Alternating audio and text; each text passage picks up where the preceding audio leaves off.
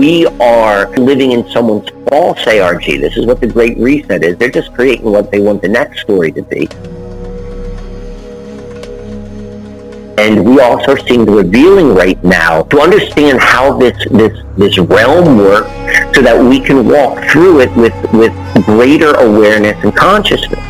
So then going back to the whole thing of like, you know, why does mysticism work? Why does why is synchronicity important? Why is looking at rivers, looking at where you are important? Because that is a baseline reality which is deeper than the ARG. You are going to connect to something. That is the human experience.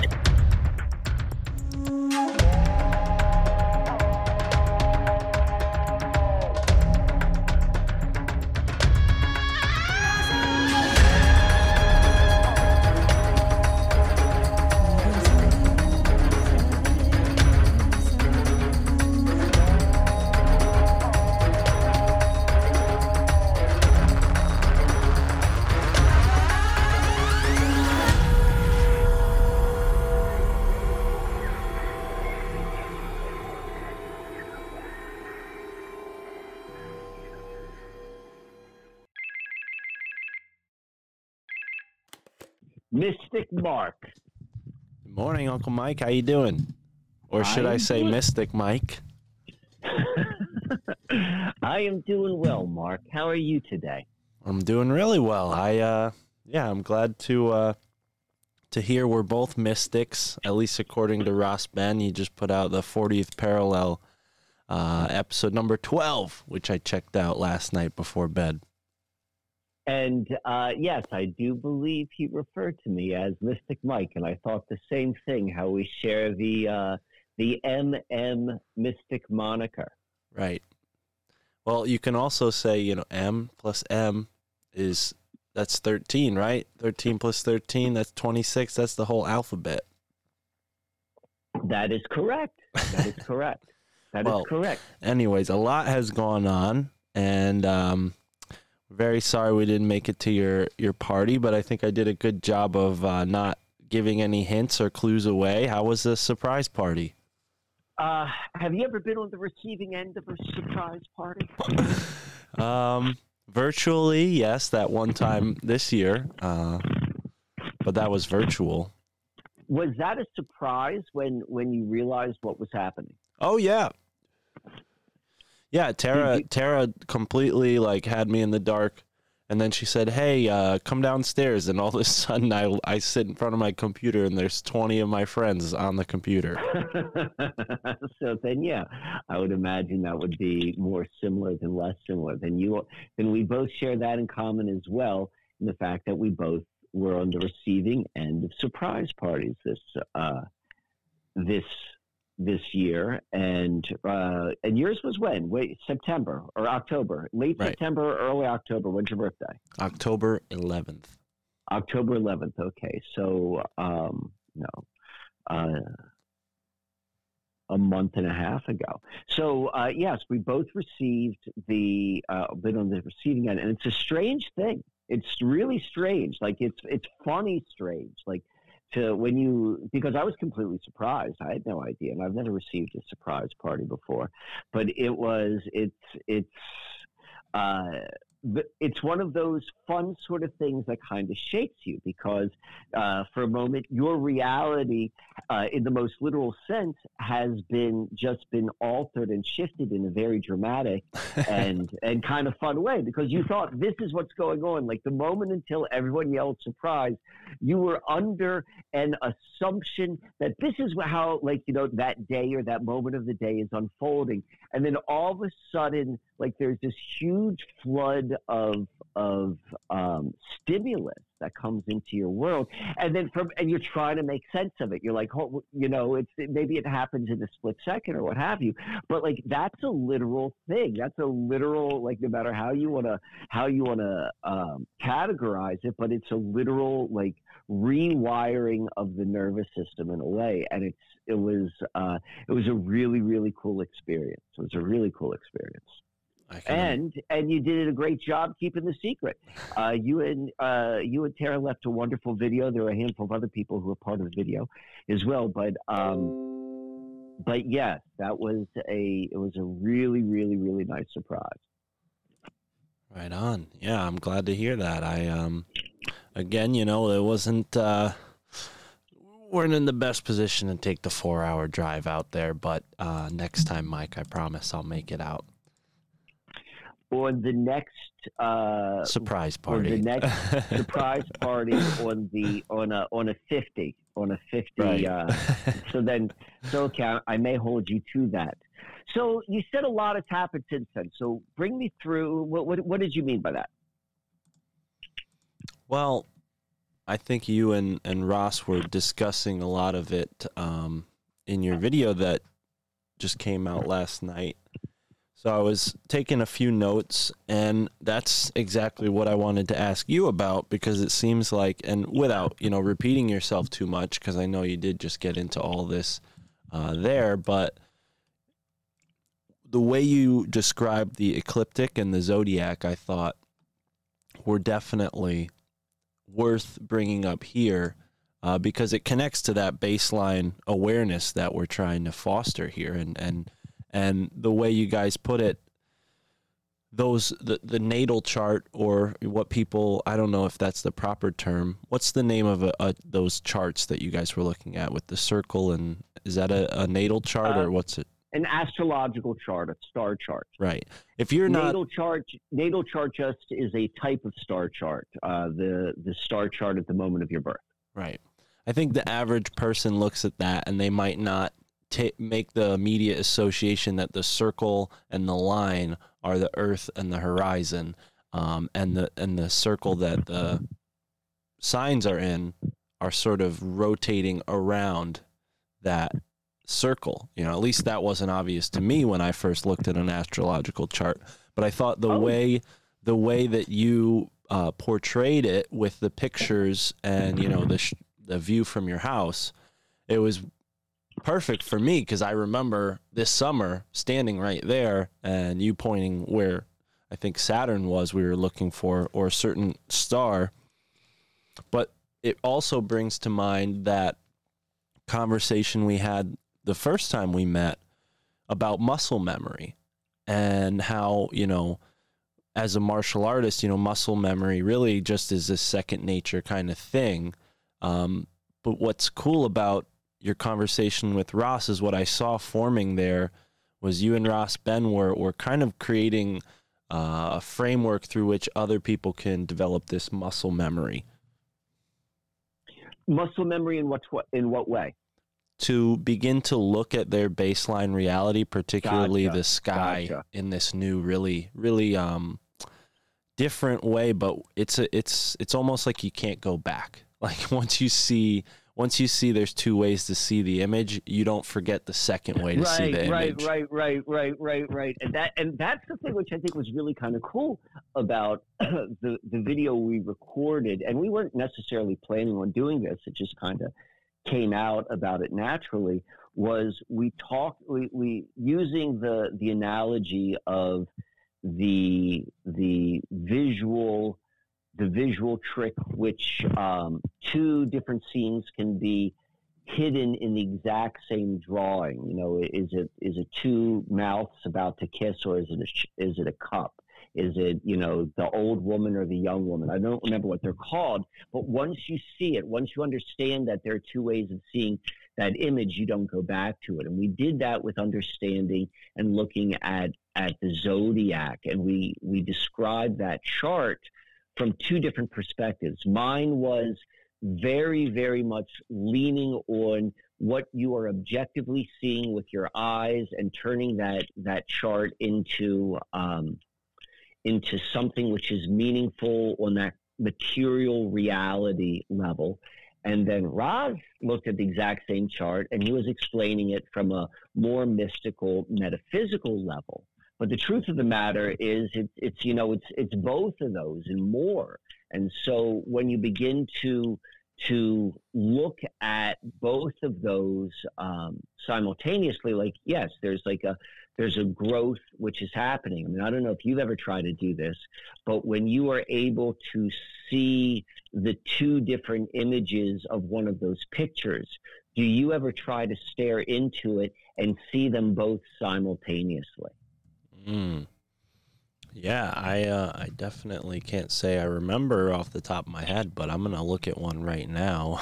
yeah, like use it as like like purely like it's not like the goal is to see it. I mean, maybe that that is like that's when you know like you've done it like looking at 3D art, but it's the very act of like what is happening. Like think about it like like consciousness on every single level, whether you want to look at it from from uh, material brain level and hemispheres of the brain and, and all of the, the rods and the cones and the eyes, or look at that as just being part of the continuum of the, of the brain mind sort of uh, continuum and all of the changes that would happen there. I mean, it's it's it's a it's a really cool exercise. This, and it's you could you could think about it as as vision therapy in a way, but it's for consciousness. You're training. You're seeing that link between the the physical body and the perception mind by by doing that exercise. But but nonetheless, let's keep going down with this. You you seem to have some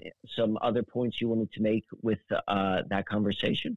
Right, and you you just kind of described lenses very well. I think that's important for people to realize the lens, and we've talked about it a bunch on the show. So I I guess I'm really just reviewing and, and, giving a recap for people who might not have checked out the From the 40th Parallel series.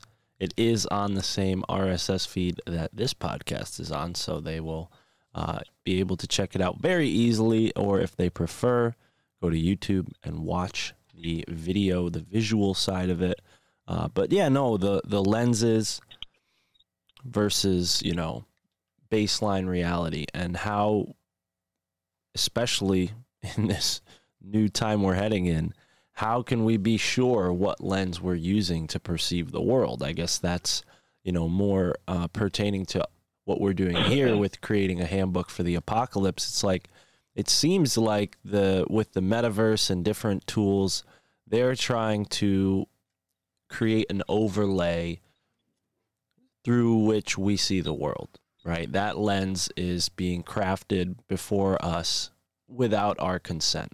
Is that something you would you would say is uh, is what you're seeing, or or am I off there? Well, without, without a doubt. Well, this is what I would um, how I would um, add to that description. Uh, it is an overlay for the masses to experience reality, and that has seemingly been always the game. The game is, you know, whether we look at it as a from like the whatever whatever culture's um, storytelling system that is the lens in which their subjects are meant to understand reality so so like that's there's there's nothing new about that like maybe there's some newness as to the way which the story which we were telling, but you know, if you start going down archetypically, you'll see it's the same sort of story which has been going around for a long time.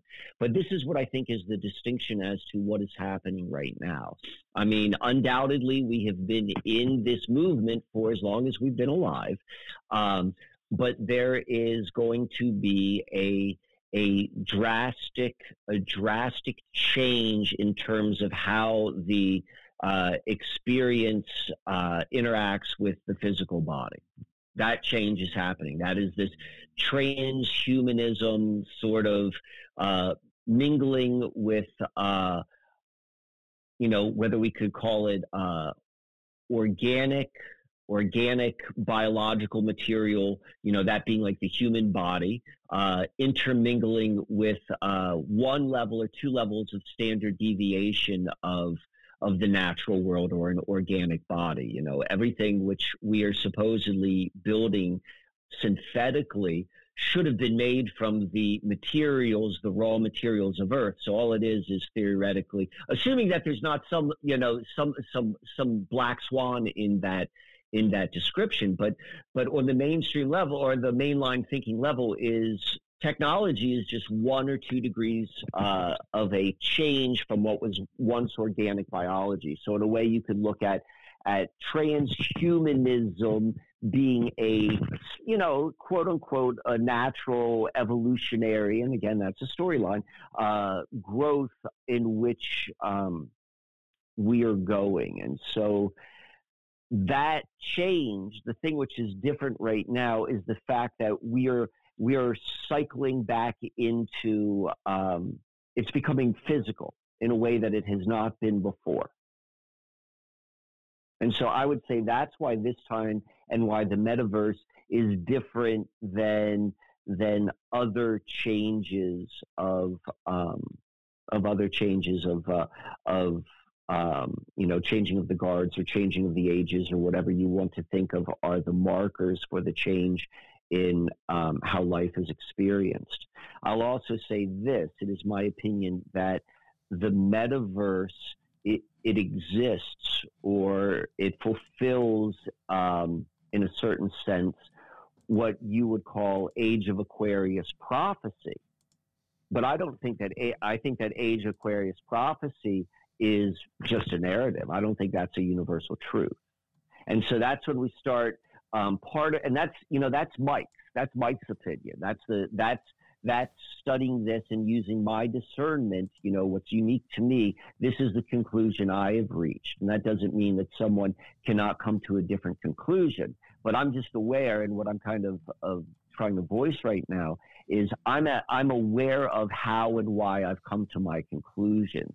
And if for any fact that when you hear something laid out clearly, you can begin to to have more discernment with your own understanding. And each of our understandings creates our consciousness, or, and then that creates our experience. That's why this is so important. Um, you know, as we become just more skilled at the fact that this is a skill, then we literally are having this self reflective experience where we are creating in a way. You know, I don't want to use like new age tropes, but we are going to be creating reality because we are moving into uncharted territory one way or the other. Right. Yeah, I think uh you know, we were kind of touching on a lot of points that Isaac Weishaupt made in this book I just got uh, in the mail. It's um conspiracy theories and unpopular culture. It's kind of like the greatest hits from his podcast and that was one of the things he posits in the beginning of the book. It's like, you know, these occultists and Isaac's perspective is very much, you know, like, hey, I don't know what these guys are up to, but I'm not a part of it, you know? And uh and he's like, you know, these occultists is pretty obvious to me are trying to beckon in the age of Aquarius. And I was just reading that yesterday and yeah, I, I wonder, you know, how good, how bad is that? What does that entail? And I think, you know, I could already guess maybe what you're going to say is that it's not good or bad. It's just, it is what it is. So, so th- that's a fantastic question. I'm going to say it a little bit different than that. Um, well, uh, there's there's probably a, a, an infinite ways in which there's an infinite ways in which the quote unquote age of Aquarius could show itself right? The age of man. Well, there's infinite ways in which the age of man can show itself. So there's that. Mm. But here, here's the point which I was trying to make. Um, there is no universal truth that there's an age of Aquarius. The age of Aquarius only exists within the lens of understanding reality of Western culture and Western zodiac archetypes. Right.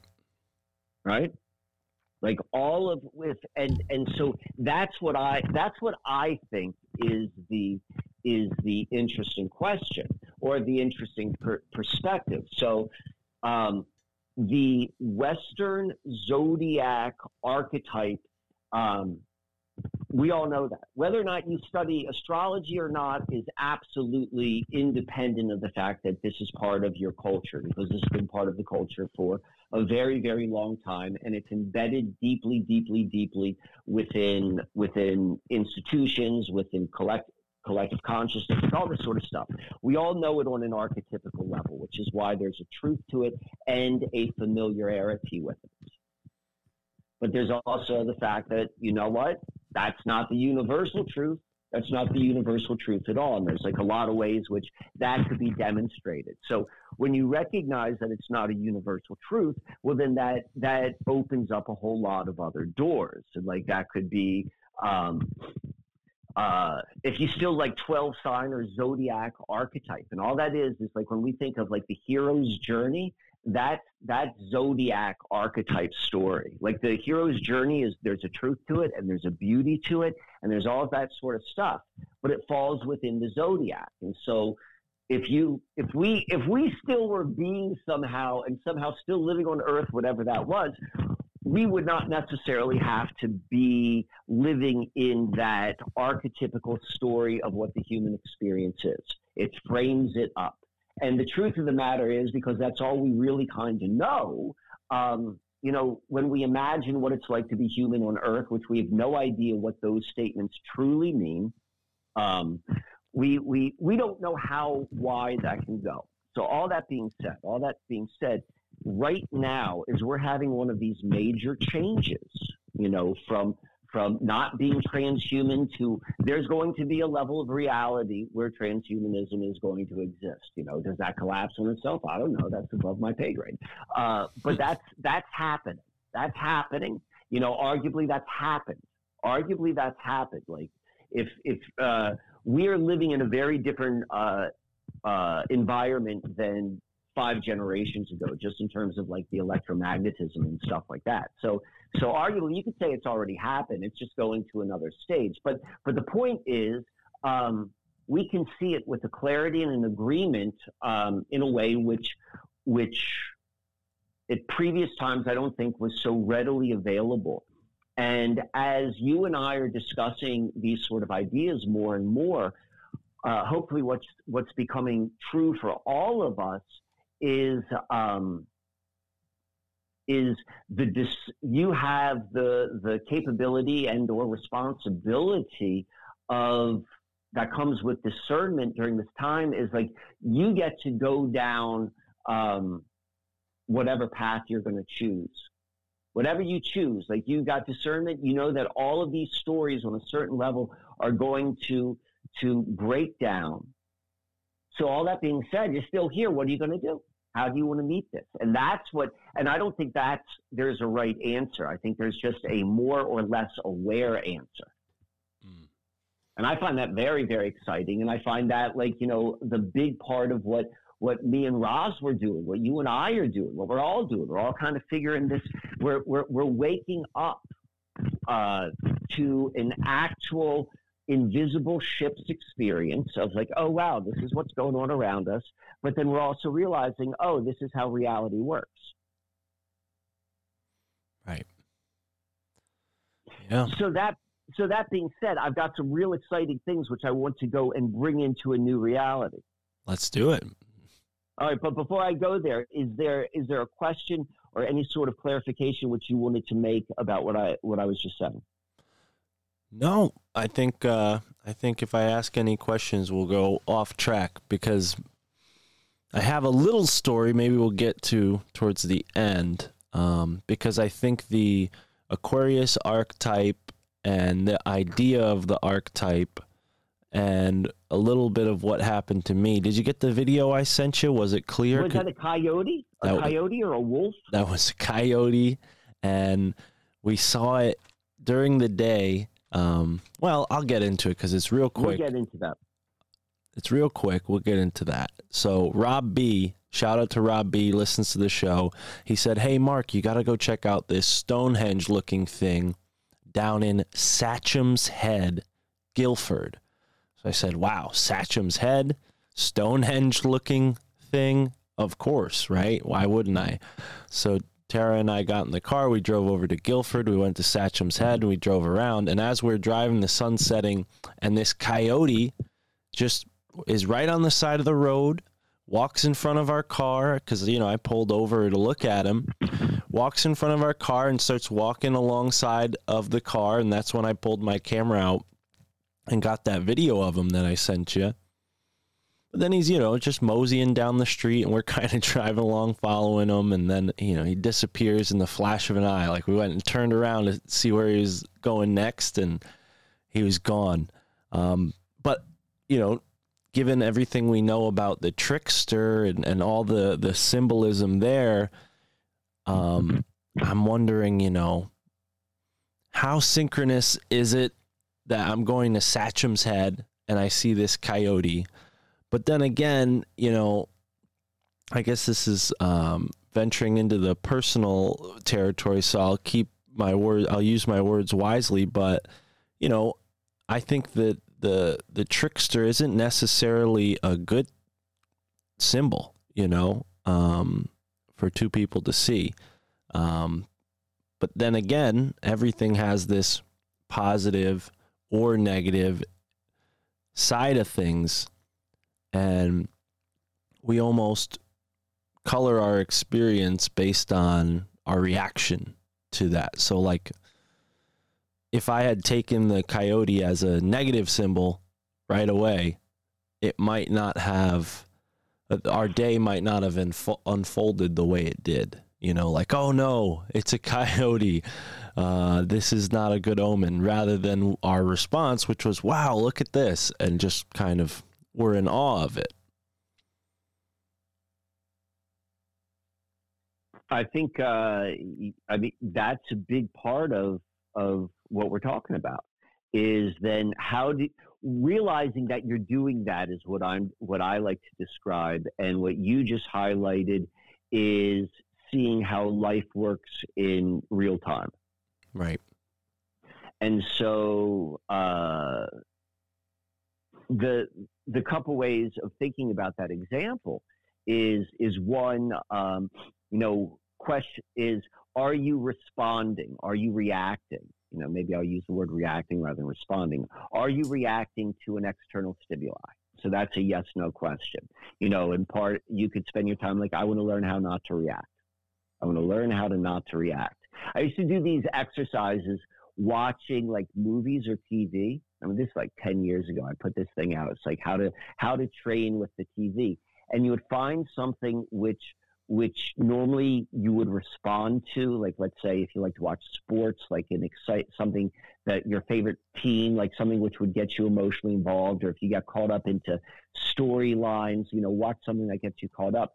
And be try to watch something like that um, being completely fully mentally engaged but not allowing your body to respond and so you're doing this dance of like of learning of how my bot how I get hooked in emotionally and then how I respond. So anyway, so that's a whole practice. So so like just recognizing whether you're going to respond to the coyote symbol is the first thing, and then and then recognizing like oh wow, there's lots of there are lots of interpretations of what this symbol can be.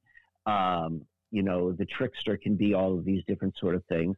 And then you could also even say like you know what am i even responding to to begin with? And so i think that that is for developing the discernment of where and how we are in reality because it's being it's being it's being um, interacted with uh, we begin those skills of just what I'm talking about of, of, of this like creating reality. This is what it looks like. You begin to see it in action. Right. And, and it is, and that, and this is the thing which is kind of funny is the other term of meta or the other definition of meta is self-reflective. And so the fact that, that that what we're describing is being very meta like you are being self-reflective. You're catching yourself in action doing something and then that's when they get into this this like kind of quantum physics sort of thing where everything just collapses like potentialities collapse and like you go into a different sort of realm because you did not you did not fall under the same sort of circumstances of being um, unaware to the situation Right. Well, and the reason it's kind of the the the coyote how it wraps into Rob B and I feel like I left out a major detail. So the trickster, right? I show up to this place based on a, a lead that Rob B gives me and and keep in mind Rob B is just a name on a YouTube channel. And you know, I I've never met him in person. I trust that what he's saying is, you know, valid and, and he's not just making things up. So, you know, going out of my way to go to this place, and then the first thing I see is this trickster sign. I remembered his uh, YouTube logo, which is a jester. He's got like this strange looking jester as his photo icon. So I'm like, oh my gosh, did I just get tricked? And like, here's the because you know the truth is we didn't end up finding that Stonehenge. Um, and I think you know when I asked him about it, he said it was on you know private property, which is like, well, geez, you know. But if we if we saw the coyote and and put all the pieces together right then and there, what we wouldn't have seen was this really cool stone row that took us into a swamp and and possibly into an ancient quarry, and then a huge boulder on top of this. Uh, I don't know how to describe the rock, but it was in the water. It was like um, it was on the tide. It was in the tidal zone, and it was this big, big, massive boulder that just looked really out of place. So the name Sachem's Head. Uh, you know, brings to mind, you know, this long history of maybe Native Americans being there. And upon arrival there, we found some evidence that might point to uh, there being some some interesting history in that area.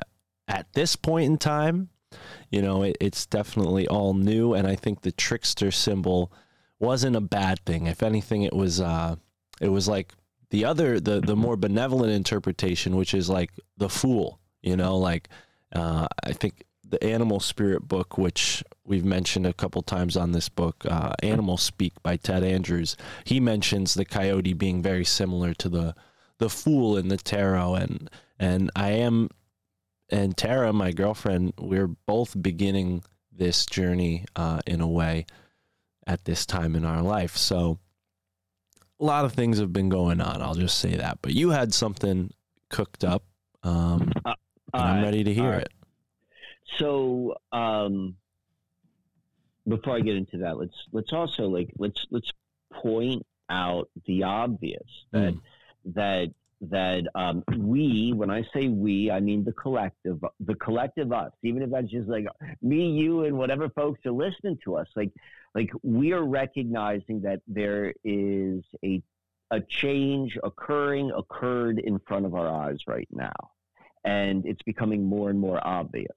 It should. It should. And, and change can mean all sorts of different things. The way things were and the way things are, are not the same. And we're becoming aware to the depth of that. Um, one of the ways which I look at that is we are in also an overlap right now of of different we'll just call it uh, realities for lack of a better word. And so looking at what's new and then having discernment for what is new i think is also an indication as to what you're blending into you know, to be specific. You start wearing like new VR goggles, well, you're obviously blending into this one newness of of of the uh, metaverse world, but that's not the only world that's happening. And so, you know, you're describing some of, of your experiences, and, and I've described mine, and so that could be something. But but experiences are primarily subjective. That does not necessarily mean that there's no value to it. It just means that subjective experiences don't ever translate to the full depth outside of the person who has it. I mean, that's the nature of subjective. Like we can honor other people's subjective experiences, but no one else is going to get it like the person who has it. That's why objective experiences are the best because we can go, or objectively shared experiences, we can go and share them. They're not as rich as subjective, but we can at least share them on the same page. So, all that being said, I've got a couple things which have spilled out into our experiential world right now, something which we can all uh, experience and and recognize are something that did not exist before and now they do. Okay, are you ready? Yeah. All right, and they're both stones. Okay. So the first one I call Susquehanna serpentine. Right. Have you ever heard of Susquehanna serpentine before? I think you showed it to me, uh, but I know what serpentine is. I have pieces of serpentine, but Susquehanna serpentine, I can't visualize it. No. So, so serpentine is, uh, for a variety of reasons, an absolutely amazing stone and stone perfect for humans. Um, and so one of the reasons I say that is uh, its range of colors and beauties. We like the colors, we can see the colors, um, but it's uh, it is found throughout Earth. Everywhere has different types of serpentine. And then lastly, serpentine, uh, serpentine is a stone which is very friendly to be worked with. It's strong, uh, but it can be shaped relatively easy if you know what you're doing and if you have the right tools. And so that makes it a very, very kind of like friendly, friendly human stone, or at least that's the way how I'm looking at it. Right. Um, and so Susquehanna serpentine is is I'm putting, I'm naming something. So I think we've talked about before about the power of of naming. Like naming is, you know, it's as soon as something is named, it's gone out of it's gone out of the the field of potentiality into the field of existence. Why? Because now it's named. Because it could have been all these different sort of things and looked at a different way. And so once you name something, that happens. Like there's a collapse of other potentialities. This is reality being created. So this kind of happens if you're going to be involved with life. If you don't want to be involved with life, well, you could always remain in the in the realm of of potentiality, and and, and arguably we're always in that balance of the potentiality. But nonetheless, what I'm saying right now is in the realm of reality in which I am stepping into, and I think you are stepping into, and if you're listening to this, you're stepping into it as well. Um, there is such a thing called the Susquehanna Serpentine there's such a thing called the Susquehanna serpentine. And what it specifically is, is a type of serpentine, and serpentine is found throughout Earth, that comes from the land of the Susquehanna, and even more specifically where I am. And so, so you have seen some of it before because the story has been been kind of uh, what I'm calling a story is probably more accurate, accurately described is a clarity in terms of the events that have transpired. But my okay. friend Brand, my friend Brandon, uh, you have you met Brandon? Did you meet Brandon? No, no, I don't think mm. so. So, you, uh, side note: at the surprise party, there was one person six foot ten. There was, I think, two, uh, one person six foot five, and a variety of people between six foot and and um, and six five. Had you and my friend Jonathan showed up, we would have had two more in the above six five category. There's a lot of a lot of height for a small number of, of, of men, but nonetheless, nonetheless. So Brandon lives right on the Susquehanna River on the western side. And Brandon, about a year and a half ago, had delivered to the property in which his parents live on in a rural part of Pennsylvania, maybe two miles from the river, um, stone in order to um, create the padding uh, for a trailer, which he was going to live in. And shortly after having this stone, which came from a quarry just shortly from his house, delivered, and it was it was, I believe, 14 tons. He re- realized it was all serpentine. And so if you go and you and you go and you think about this, like how many people, like randomly, like percentage wise, if they saw a bunch of stone like out of place, like delivered to their house for utilitarian purposes, would eventually begin to recognize the type of stone it was. It was. I would say that would be at uh, no larger than five percent of the population would even have that capability and or interest to be able to identify stone. And so Brandon would fall under that 5%. He has that skill set. And then secondly, he has the skill set of a stone handler. Like he knows how to carve stone, polish stone, and so forth. And he has the skill set both of an artisan and an artist. And he also has the mentality of someone who you would call uh, maybe a magician. Like he has all of these qualities to get together.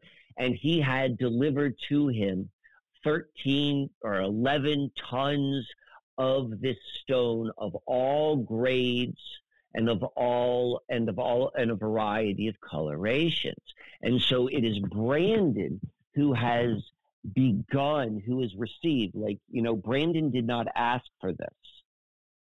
but he had he had developed his consciousness in such a way so that when the outer world could go and reflect back what he's been de- what he has been developing internally, you know, this is what it looks like. Like this is literally what it looks like. Wow. And so this could this could have happened to a million different people. Like you know, let's say of, of all of the, there's still a million people who could fit into like that Brandon sort of of of of group, which would be able to identify and then be able to work with and make these amazing sort of of of of things with this Susquehanna serpentine. But then of those, like you know, that number of what exists, how many of those guys has a friend who is equally as skilled with just storytelling, just being able to go and see connections and be able to weave it together in such a way that it ca- that it in, encapsulates the heart and the mind. You know, that's how I would describe what I do. I'm not the only dude who does this. Certainly, this is the way I do it. But I'm the only guy who's got Brandon, who I've got something to work with, and you can begin to see how this is like. And you know, me then having a friend like you, which provides me an opportunity to go and reach all of the people all of the people who are listening, whether that's like 5, 50, 500, 5,000, whatever. You know, this is how that happens. Mm. You know, and this is a real thing. This is a real thing. These, these, uh, um, uh, this Susquehanna serpentine. There's no way around the way that this has been introduced into the collective consciousness, which is not uh, to, which is not an accurate description of what's happening. And so, in a very literal sense, in a very literal sense, we can see reality change in so many different ways. You can have one of these stones. You can hold one of these stones, and everything which I said about it is true and then you could just think about it and it becomes true this is like this is the the the the almost the minutia of looking at reality unfold. And as long as this does not have to fall within the metaverse or another storyline, well, then it still remains pure of that as well. So that is the first that is the first rock story which which I want to go and tell you has introduced itself into the world. And now I'm going to tell you a second one and I'm going to pause and let you reflect back to me. Is that okay, Mystic Mark? Can I do that? Yes, and I will say that I've owned serpentine for a couple years. It's one of my favorite stones. It's like one of the most oval shaped stones that I have. So maybe that's adds to the lapidary uh, aspects, you know, being able to shape it. It's very interesting. I did not know that, and I'm eager to to learn how to carve stone because I found a um, article that talks about six strange stones in New England and up in Lake Winnipesaukee in New Hampshire. There's this really strange carved stone. I don't know enough about it to get into it much further, but we'll definitely bring it up in a future episode. And then a side note Rob B, who I mentioned, he's a stonemason. So it comes full circle. Uh, it, it, comes it comes full circle. So let me just also say this out, which you know, let's see if this is part of the new of the new reality. So Brandon, Brandon's got a lot of skills, and he's good friends with Seppi, and Seppi's got a lot of skills as well. And one of the ideas in which they've been throwing around, because Brandon has has the the the land for it, which is to develop almost what you would kind of think of as a school. And it's dealing with all of the things that you just suggested, like everything as it relates to to, to leather, stoneworking, all of these different sort of of of maybe what we would call ancient arts, but but met in in this particular time, meaning it's mm. like I haven't been I it doesn't cost a lot of money. I haven't been I haven't been raised since a child. This is in ten generations. All these things which previous times on earth which people would find themselves on a certain path. Like this type of schooling, and I use that word with quotation marks and just out of lack of having another word for it, but but that may be happening on this land. So I just want to plant that seed out there as well. Well, that's awesome considering I just had a conversation with um, a freedom anarchist, voluntaryist, the way they're rebranding anarchists. Um, and that's a big part of their um, message is is create these freedom oriented maker spaces. Now I know this isn't necessarily Yeah, yeah, yeah, yeah. You know what? That's that's a fair description for what, what how this would be described.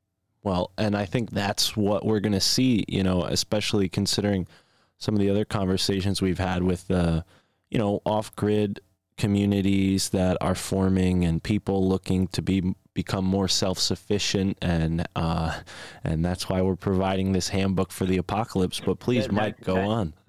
So okay so and and what's so interesting about the rock though the stone and i'll go back to this and this gets a little bit into the mysticism aspect is it's a bleed through. Like we, regardless of topic, you know, regardless of of of any any any podcast you may be listening to, it's like when we hear things that are just exist within the realm of potentiality and ideas, like potentiality.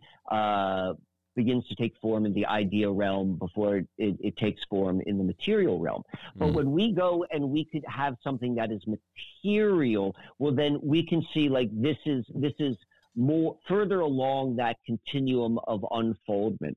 So what's so neat about what what what what what I'm describing and the, and also the second story is is there is bleed through on material plane and that can be met with whatever you want that to mean so the second, the second thing is so uh, the the serpentine story I just told you, like I've known about for about a year that Brandon has had this stone, but he was one of the people who came to the surprise party.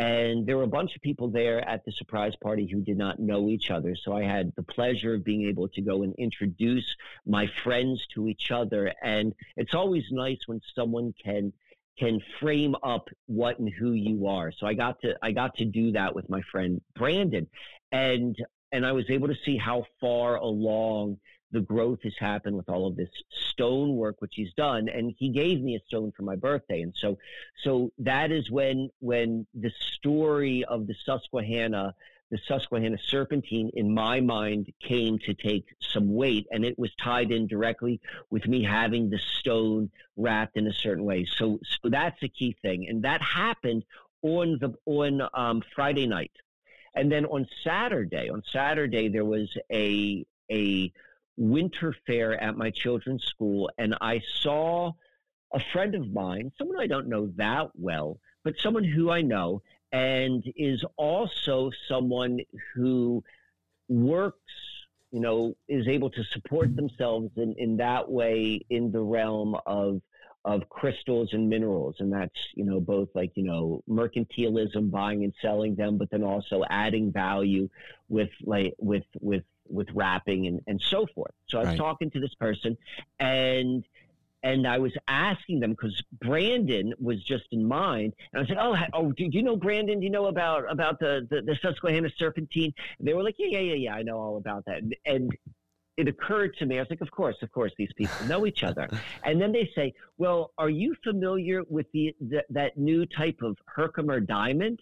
And I'm like, "What?" They're like, "Oh, you don't know about this?" Like, yeah, they've been finding this stone which looks just like Herkimer diamond, a little bit different in the Susquehanna River.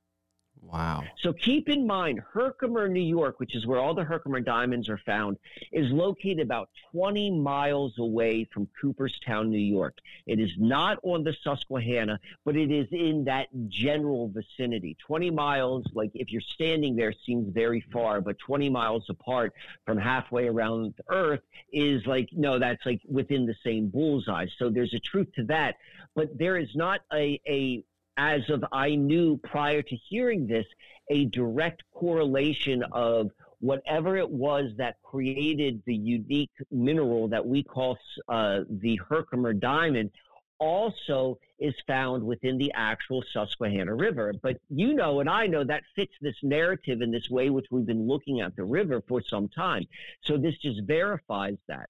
So apparently, this guy named Patrick Lamberson and this was in 2019 he he's uh he from what I gather, and you know Patrick. If anyone knows Patrick, you know I'd love to hear the story.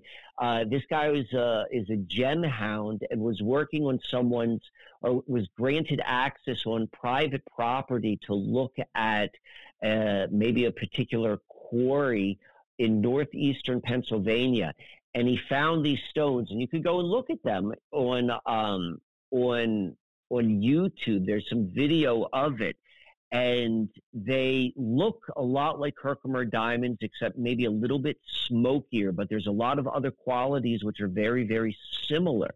And he and he coined the term Susquamers for them. Uh, I'm pretty certain that they're probably, you know, you, you can't go and buy these. There's probably a very small amount, and it's it's it's it's not publicly known information. But nonetheless, I'm seeing two stones which I'm tying to the Susquehanna, which have been released. Uh, one with within my own mind within a couple days of each other. But then if we want to think about it more so like outside of my own unique point of reference, this guy Patrick discovered these stones two years ago, and my friend Brandon received that stone. Um, which apparently anyone who's getting stone from this quarry is getting uh, uh, is getting a serpentine, but that all that awareness happened two years ago. So we're seeing that literally unfold um, unfold before our eyes. Wow. I'm, I'm imagining in my mind like all this talk of the Susquehanna and the Herkimers. There's like like some like gnomes inside of a cave and they're like shaking the walls and then the Herkimers fall and they're rolling down uh, you know some cave wall and then they fall into the water and and that begins their journey you know down the river and they're just rolling. But like wow. I love that. I love what you just did because you stepped out and you just like created uh, like a, a narrative to then go explain something which we don't have explained, and that so and that is so significant within um, within like the creation of reality and the creation of controlling the context in which people imagine reality and you met that in this like very very free and open and empowering sort of way. But that's undoubtedly like you know uh, I, I think of the same thing. Like you know i'm like we're we we put all of this awareness on this river and we looked at it in these other ways. And then eventually something just seems to like bubble up or pop up. And it seems to be real. The first time this happened was that carving, those those Masonic carvings that showed up in boulders in the Susquehanna. I know you and I have talked about it with the Order of the Orange. Right. Like that never had anyone ever talked about that up until two or three years ago. And then that perfect story aligns. And then this with the Herkimers. And so we're seeing it happen and we, we're able to kind of meet it in this kind of fun way and allow it to happen. And this also allows us not to go, you know, part of what we're seeing is this the mainstream narrative is this is the old way and this is the new way. And you're either going, going to be holding on to or anywhere from holding on to to actively destroying the old way to completely um, uh, accepting to building the new way. Like that's the narrative which is being sold to everyone right now. That's the metaverse narrative. And we're able to see that there's something else occurring as well. And we get to create it. When I say we, I mean all of us. And not just limited to this. This is an example. Right. Wow. I love it. I love the idea that the serpentine and the Herkimer, they're they're awakening on a mineralogical le- level. Whatever that means, right? You know, whatever that means, like whatever mineralogical level is, whatever stone is, because we all got stories for what a stone is. The stories are helpful; they may be accurate, but it's a, it's also a limitation. Right. Um, yeah. So I also got uh, I got a, a really interesting gift in the mail yesterday. Okay. It was was it another mystery gift? Mm, no, uh, it was a it was a it was a surprise gift. I wasn't anticipating, but the person who sent it to me, I knew who they were. Okay. There was no there was no surprise. Uh, there was no surprise with that. Um, so so what it it was a box. It was a box, big box, like probably let's say uh, cube size on my front porch when I came home yesterday, um, and it was heavy as all get out. And inside it, there was 35 pounds of pennies. all right, but 35. it's not just regular pennies. These are all pennies. Do you know what a what a I think they're called like a wheat penny is? the No, back but of it the back of it is not the the Lincoln Memorial, but it's two strands of wheat. And I think they stopped making them in 1955. okay. No, yeah, I've, I've heard the term wheat penny, but I I never knew what it was. And I believe they have, you know, a part of them is still is still uh, uh, copper. Like there's a valuable mineral in them, which stopped being used once once they changed the the coinage. You know, coinage once had intrinsic value. If you said that gold was the intrinsic value, you know, that's a story. Um, but like if that's a story, you, uh, the same was true with like the pennies and the nickels and so forth. So on one level, all of these hold like you know copper. There are a couple nickels in there as well, and so there would be nickel. But then there's also like a collectible element because they're of a certain age. But they're 35 friggin' pounds of them, right? and so what's so funny about that and it, and it was it was uh it was probably and to be quite honest it's probably valuable like i mean in terms of like uh of our current system of reality like there's probably a value much more so than just the the the, the sum of one cent of the 5000 pennies Yeah, it sounds like a, a nice donation. yeah it was it was a really nice donation. In fact the card said tribute to the king of the gypsies which made me laugh. Made me laugh pretty hard.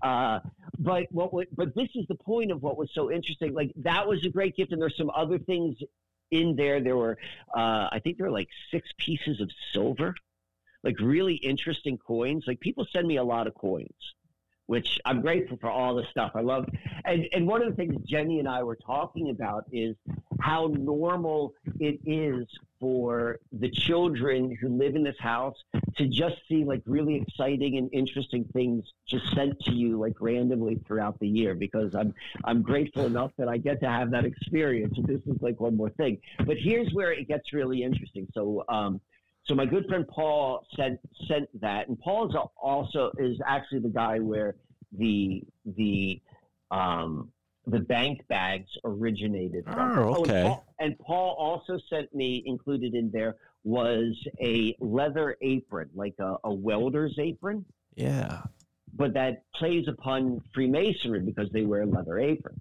right. But um, so I get all that sort of stuff, and it's cool, and like you know, I don't know, it's fun, exciting, and all. You know, whenever like someone gives you a gift, it's it, and particularly something which is interesting with lots of little details. But someone else came to the party three. I, I received that yesterday, when Friday was the party. Uh, someone else came to the party, and they gave me uh, they gave me an old fashioned piggy bank. Like that was what the gift, and it's kind of cool. Like you could see that it's it, it's probably an antique by the condition of the piggy bank, but it's a real piggy bank in the fact that there's no there's no stopper or hole. You can only get out what's inside by breaking it. ah, Like it's been a long time since they made banks like that. Like it- yeah. it's ceramic. It's like, and it's a pig. And so I get, and it's this, it's strange looking, and it's red and black. Like it's got this like weird, like, uh, like uh, Anton LaVey satanic. Like it doesn't, like it's a pig, and it's red and it's black. And, and, and it kind of makes sense if you think, you know, as I'm talking about that, because, you know, depending upon how you want to define satanic, like definitely uh, money one way or the other is going to fall into it, or um, what, what, what mammon is that the word? Is that the, the the material? Like you know, that's it's not so much money per se as much mammon, um, and so to get all of that sort of stuff, I think is interesting. Um, but you know, that's my story on my birthday with those gifts. So uh, I just brought up some some interesting things. I'm curious what you uh, what your take is upon them. Well, it's definitely synchronous that you got pennies and a piggy bank, but um, I did uh, some not mental math, but quick math, and I found out that 145 pennies, that's the average um, amount of pennies in a pound based on the average weight of a penny. So you have about 5,075 pennies there, Mike. And uh, wheat pennies, I think, are worth three cents each. So you got about three times. Uh, I mean, geez, that's a lot of math there to do, but you got some some uh, a nice investment there in wheat pennies for sure. Um, Definitely so. So I, I weighed out the pennies myself. 144 wheat pennies make a pound. okay, Or make an ounce. Make an ounce. Is it an ounce or a pound? I think it was, no, you're right. It was a pound. It was a pound. So um, I weighed them out and I did my own calculations. Uh, so I, so, so we, we, we think the same way, but I think it's interesting that they were uh, a little bit heavier, the wheat pennies, uh, at 144. And so I like the 144 better than the 145 because I laid it out on the board in a 12 by 12 grid. Um, yeah, I'm thinking you know a lot of there's a lot of significance to 144. You know, not just geomat- gematria, but you know, esoterically, it's a very uh, interesting number with. Um, what is it 144 lifetimes is it that uh, buddhists talk about or am i mixing that up with 108 Uh, I always think of 108 in Buddhism, and I think of the 144 as it relates to uh, the Bible. There's lots and lots of 144s in the Bible, in the Book of Revelations, and all and all of that sort of stuff. And you know, 12 by 12, 12 is such a significant number biblically, and so 12 by 12 is 144. Um, it's called a gross. I've always wondered why they call it a gross. Like, what Mm. does gross mean? yeah that's interesting So I, um, I I think 12 by 12 is within that system. It's a significant. It's a significant matrix. Right. Yeah, I um I I can't help but think, you know, when you smash that piggy bank eventually, if you ever do, it, it reminds me of like the serpentine again and, and how they smash this serpentine into little pieces and, and break it out of its natural formation and then sell it to people like your friend Brandon. But I'm wondering, you know, um, it kind of connects to this conversation I had with Peter Champoux. Uh, I'm wondering if you had a chance to to listen to it. If not, um, quick highlight. He mentioned when he was working with Stone as a young man, he started to realize like ever with every like time he broke into a, a piece of stone, meaning like uh, or cracked into a geode or you know physically like put force or energy into the stone there was like a release of energy and he called it a gnome he called it like information that was emanating out of these stones that he was working with Did he tie that into? Um, uh, like the, the does he look at it as the stone as a conscious like being or does he look at it more so like when they opened up they just gave the information? It wasn't so much like we've given you founder finder of the stone. Like there's not a there's not a consciousness or a, an awareness to it. It just happens. Like did he talk about that at all?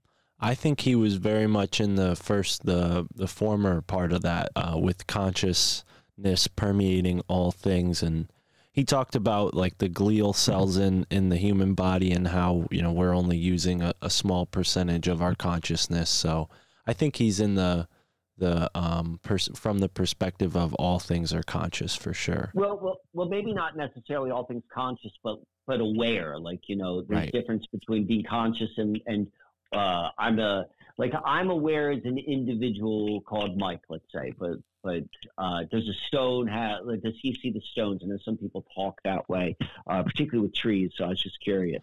Well, But but the way- though I, I I think it is worth um, expanding on the nuance of that there because I probably say that, but you know, not really clarifying.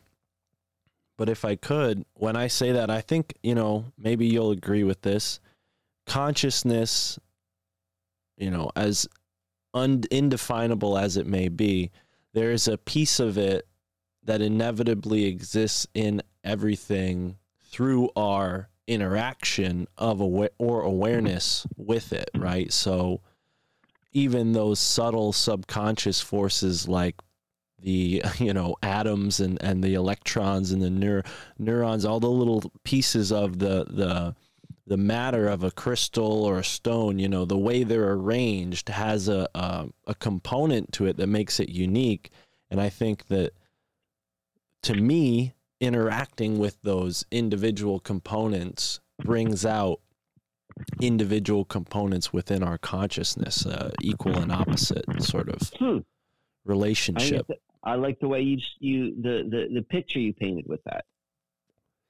So you know, it's it's again, it's it's in this realm of speculative thought, but it, at the same time, that's how I've visualized it, and it might be beneficial for for some people. But you know, people like to to get to the the facts, and and they definitely like to hear more uh, more of the tangible stuff too. So um, definitely, and and and the the the clarity in spelling out all of these different ways of looking at our reality and our experience like to me is not a a um like a, a form of of of mental play. Like i think it's we're we're discovering that these are the skill these are the the attributes of how our reality works which is why we see the predictive programming and all of this stuff is so significant. And so all of this stuff which has always been happening in the background in our consciousness as we begin to spell out all of our assumptions and how we've reached our conclusions it isn't so much about the conclusion that we've reached as much as it is about understanding how we got there. And the more we look at that, the more we understand this is how we get anywhere. Right. And to me, that's the real sort of interesting thing. Yeah. Yeah, I agree. I think uh, that was kind of at the beginning of our conversation with uh, my conversation with Peter because I asked him, you know, how do you get into this stuff and, and how did this journey start for him? And that's his explanation, you know, as he, he started working with the stone, uh, these revelations, these realizations started to come to him. But yeah, you know, what you mentioned there about Brandon possibly starting a school where these, you know, ancient crafts and ancient trades uh, would be taught and, and, you know, or at least the resources would be available for people to do it themselves, like in a makerspace kind of way. That would be, I would I would consider moving down there if that was a, a reality. And there'll be, and he's a master permaculturist and and all of that type of a, a machinist. Uh, uh, his his he's got he and my friend Seppi have some of the most interesting combination of skill sets and knowledge bases, and so that so it made a lot of sense as to um, them thinking that this would be a good place to share knowledge. Mm. Um, and so uh, I appreciate your interest. I'm going to pass that on to them because there's one thing about talking about something and there's another thing about doing it. And so we're we're in that space right now. I'm holding one of the silver coins in my hand, and this is a two ounce silver coin. So most silver coins are one ounce, like your silver dollars. Mm-hmm. So this is two ounces. And as a coin, it is as the same size as a silver dollar. Like a silver dollar is a silver dollar. Like it's maybe what, 75% larger than a quarter, would you say? Or maybe uh, it's bigger than a quarter. Yeah. So this other one, which I have though, it's two ounces, but it's not twice as big as a one ounce in terms of circumference, but it's twice as thick.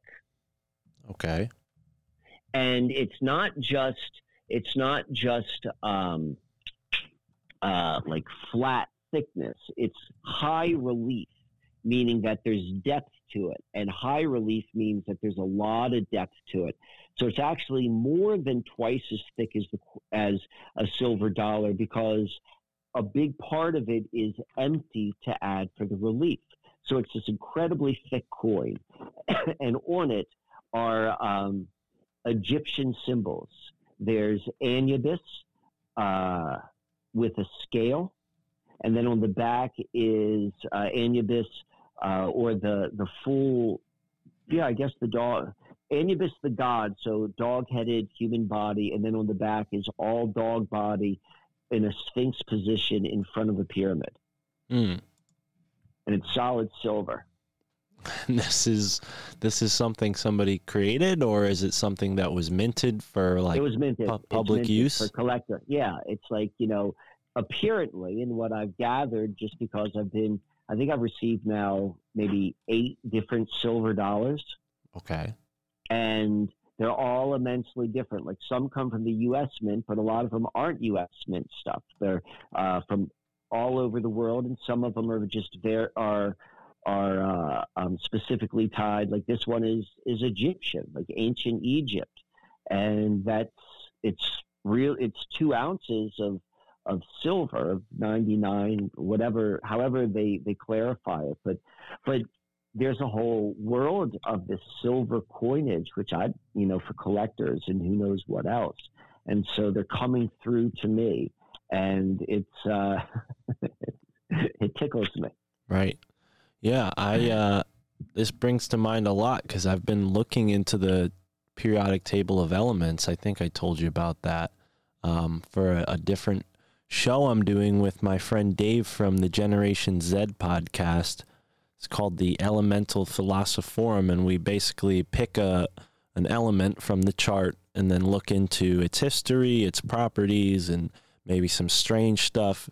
Dave is is more in the UFO community, so to speak. He's he's Right. looking into a lot of that stuff on a weekly basis, so he brings that kind of angle and I think you're Huh. familiar with my angle. So we've gotten through four Right. elements so far. The next one on the dock is is lithium, but silver, gold and copper or uh, not copper, tin and and you know the more alchemical elements I've been sort of saving because I know that we're going to get into a lot of information there, but I wanted to, you know, we, we did titanium, we talked about tungsten, we talked about fluorine, and then we also briefly talked about mercury, even though it wasn't the topic. And then we also talked about iron, which was an alchemical element. But silver is particularly interesting.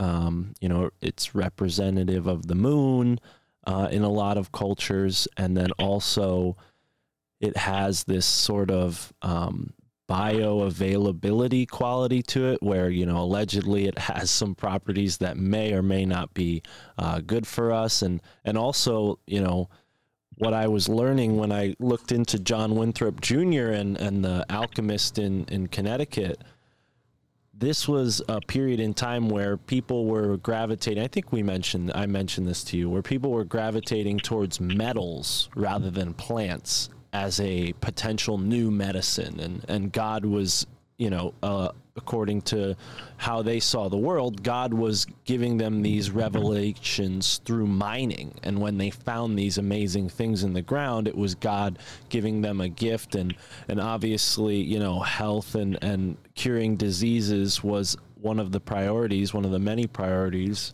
to them apparently.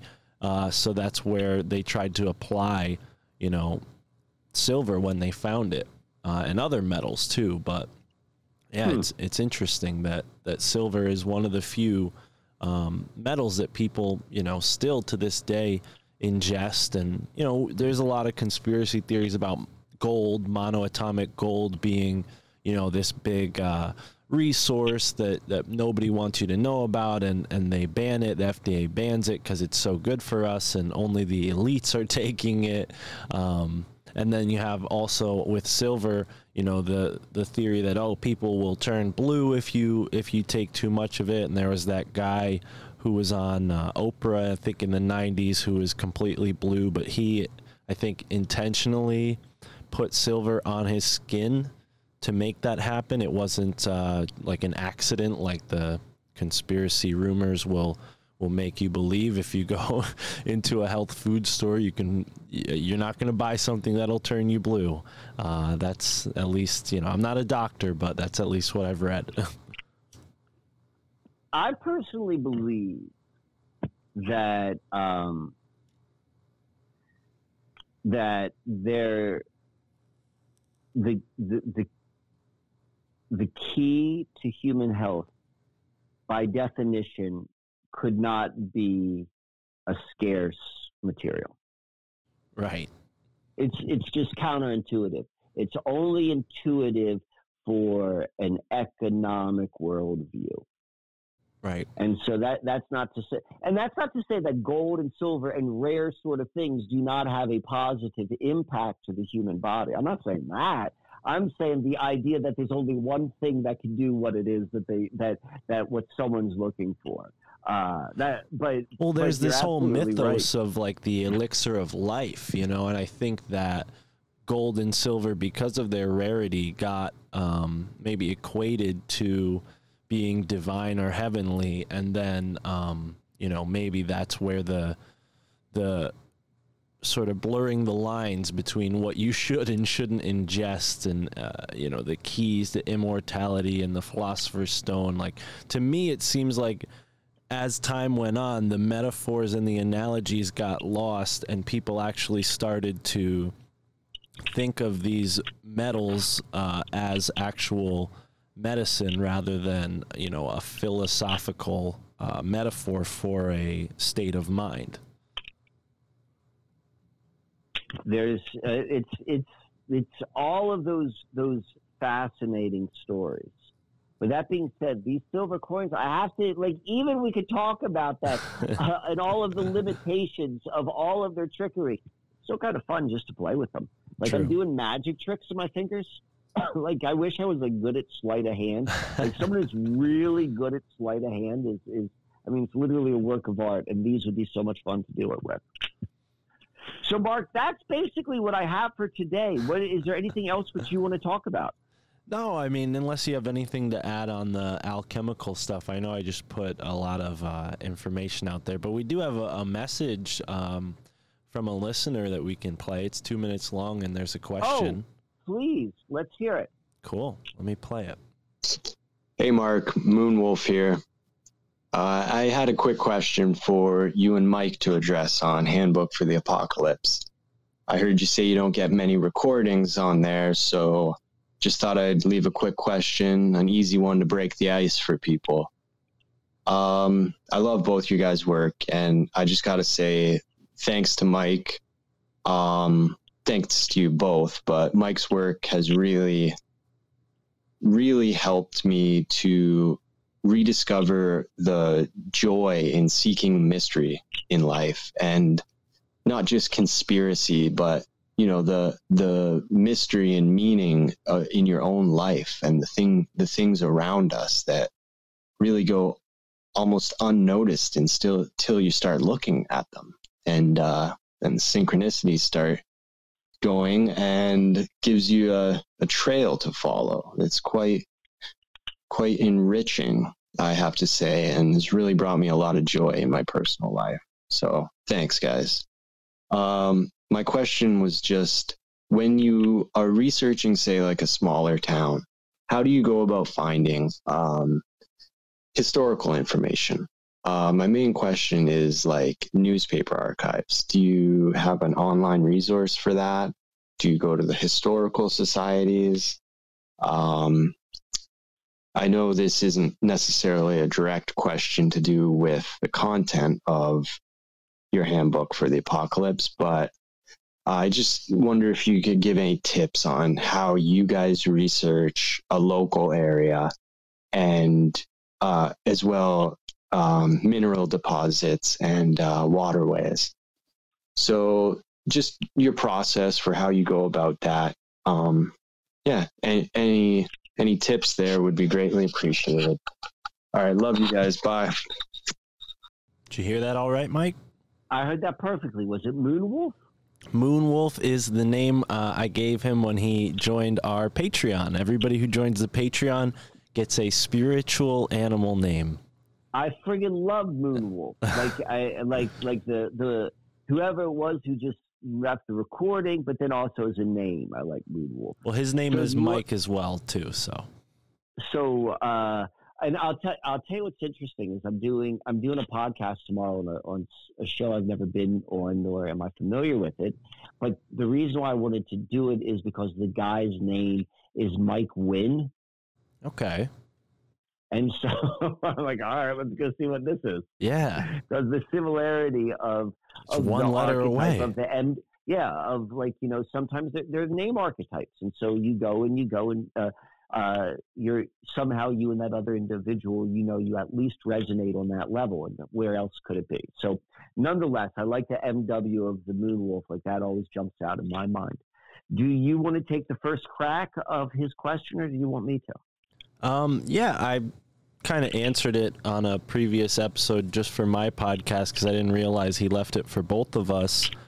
But I told him, you know, I go for used bookstores. You know, that tends to be the place where I go. I find, you know, the local interest section, and you can usually find towns in the whole state. I mean, you might not find that exact town you're in at the used bookstore in your town, but if you go to some uh, adjacent bookstores, you might be surprised. Like you know, one county away, they have a a, a book about your hometown. You know, don't don't be shy and definitely get your feet on the ground and explore too, and look for those kind of uh, signs that the state or the town puts out or different uh, groups make. You know, these different historical societies will put signs in locations where events have taken place. Uh, that I think is the best way because that's when you you create you know like we talk about here that borderline or um, you know baseline reality um, marker for like oh okay I've been to the you know 40th parallel sign you know like the one you showed us down there. In um, it wasn't in Lancaster it was, it was one town over right? Um, but either way those are the those are the little tricks. One example of that is Tara and I were looking at uh apartments in the summer, and I think I don't know if I mentioned this to you, but we were in Ansonia, Connecticut, and we pull over on the side of the road to look at the the GPS, and we look over, and there's a, a, a blue sign made by the Historical Society, and it mentions you know the Great Flood of August such and such 2000 uh, you know and or 19 something you know. And it was freaking the same day that's mentioned on the sign when this flood happened was the day we were there you know some however many uh, decades later. But that's the kind of thing that will happen when you go out and explore. So that's my answer So I, I I love the idea of the becoming aware of historical markers. Any single time you then that's such a good one. Like I didn't even think about that, but I do that. That's probably where everything always began for me. Is anytime there's a sign to read, read it. right Like regardless, regardless if you think it's if it's if it's like a, a propagandized telling of a story, doesn't matter. Read the sign. The sign was put there. Then you decide like look at all the different ways. Those those are a great place to begin. Um, also mentioned was the geology, like any sort of park and nature preserve. Recognize the difference between a, a park and a nature preserve. Different areas have that.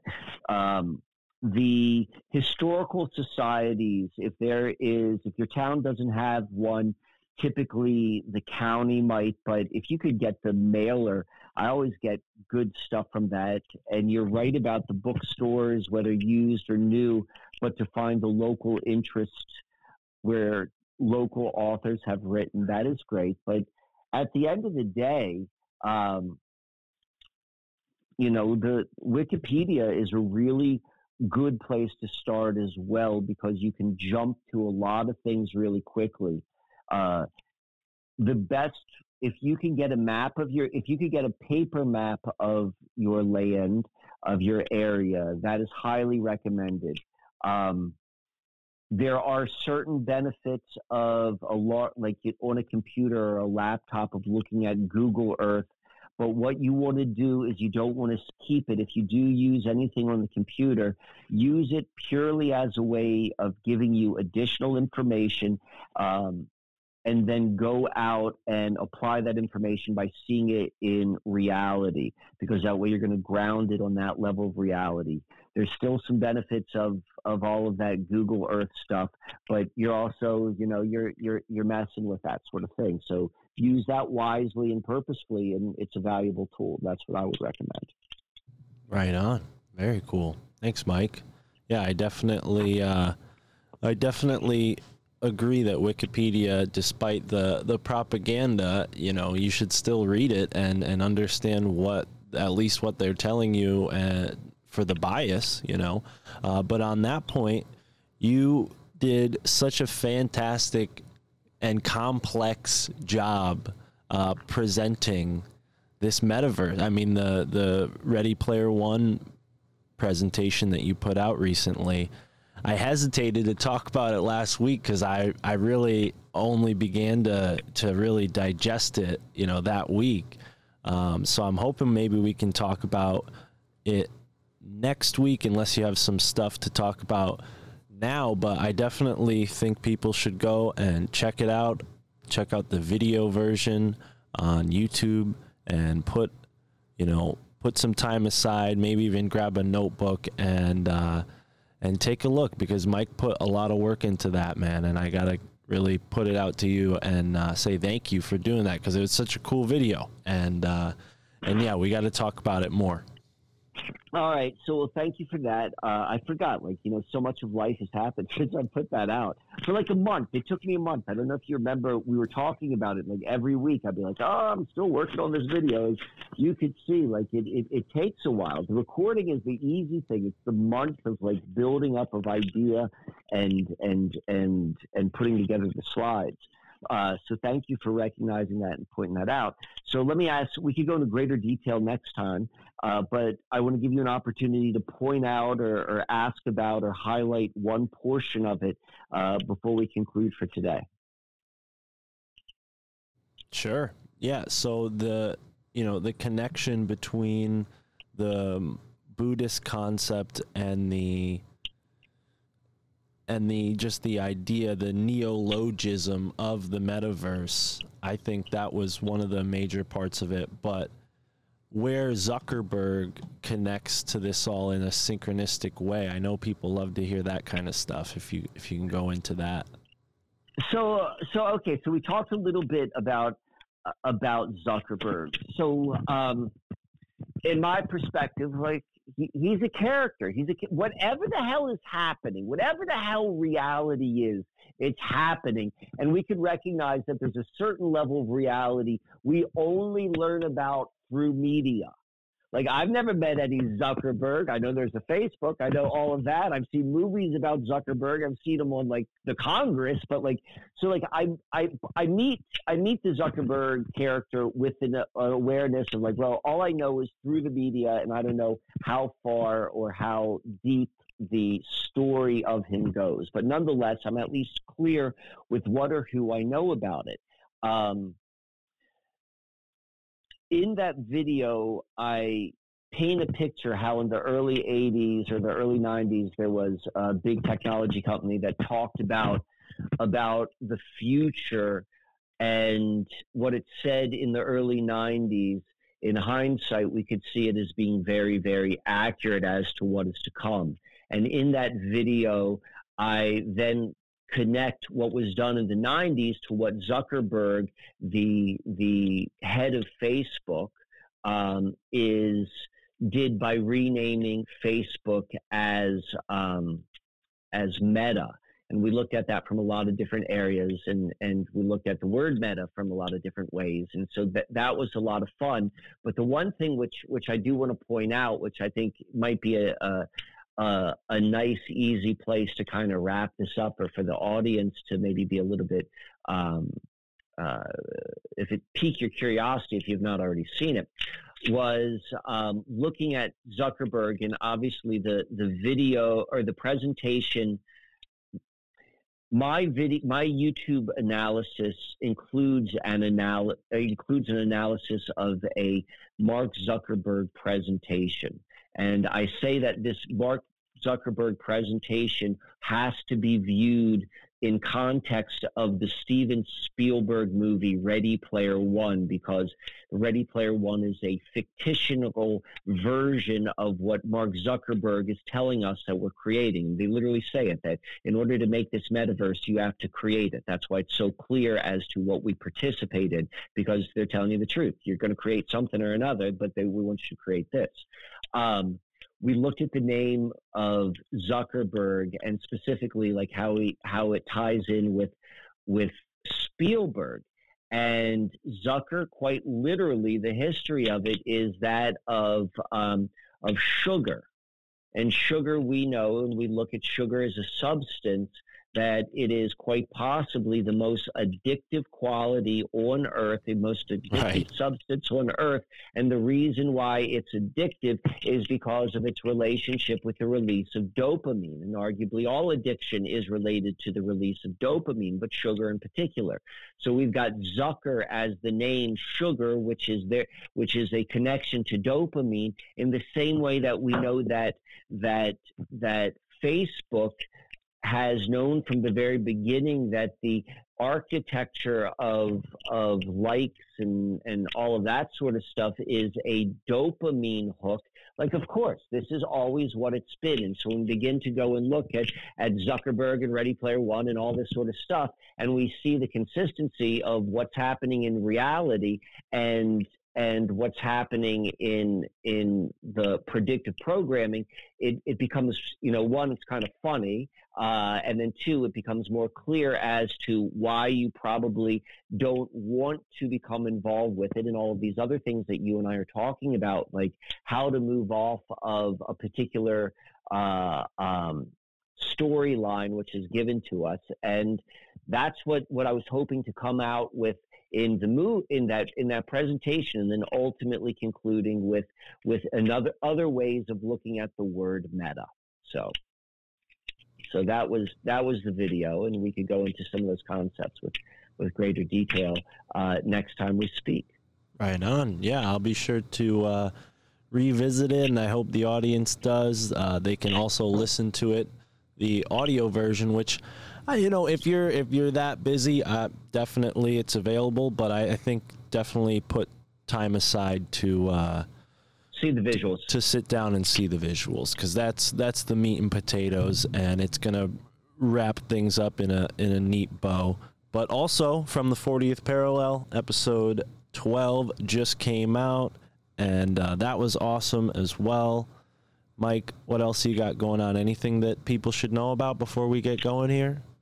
Mm, no, but what I am saying is that uh, uh, um, oh, when do we do recording this? This is the seventh.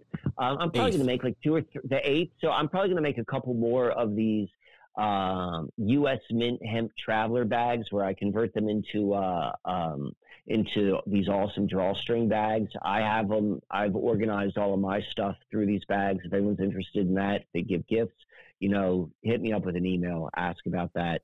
Uh, I'm taking sessions. Um, you know, I'm, I don't want to, I'm not doing a lot. I said I'll take 10. I think uh, six people have signed up for a session. So there are four more openings. If anyone's interested in a one on one session, uh, 90 minutes, $200, you can go and send me an email and, and we can get that going. So uh, that's what I got going on right now. Beautiful. And as uh, always, Mark, it's a pleasure to talk with you and to hear about the adventures going on in your life. Yeah, yeah. Speaking of that, Tara and I just went on another hike yesterday. Went up to a place called the White Cliffs, and uh, on the podcast front, we've got a new episode coming out uh, that this morning came out with Richard Spence, uh, author of Secret Agent Six Six Six. I spoke to him uh, last mm. week. That was a really great conversation. He's a professor at Idaho State University, uh, expert in secret societies. So definitely. T- by Secret Agent 666, is that a John Dee and Aleister Crowley reference? Well, that book was about Aleister Crowley uh, and his his particularly his espionage career. Um, gotcha. And okay, I did fascinating. I did bring up John Dee. I don't want to give it away. People should listen to the interview, but but that does come up. Spence had some. Uh, Mr. Spence had some really interesting things to say about John Dee Edward Kelly, and uh, and that got into some characters I'd never heard of before, like Rene Guénon and uh, Lord William Williamson. I think uh, I have them written down somewhere, but people can right. check that out. And then I just spoke with uh, Owen Hunt. Are you familiar with Bootsy Greenwood? Have you been on his show before? I've n- no, I'm not familiar with the name or uh, Owen nor nor Bo- Bootsy. So that episode's coming out too. But yeah, that's what I've been up to. Just uh, podcasting away. All right, my friend. Always fascinating. I definitely want to hear more about the uh, uh, what this guy had to say about John Dee. Right on. All right, Mike. Well, uh, pleasure. And thank you, folks, for listening uh, to Your Handbook for the Apocalypse, episode 13 Susquehanna Serpentine.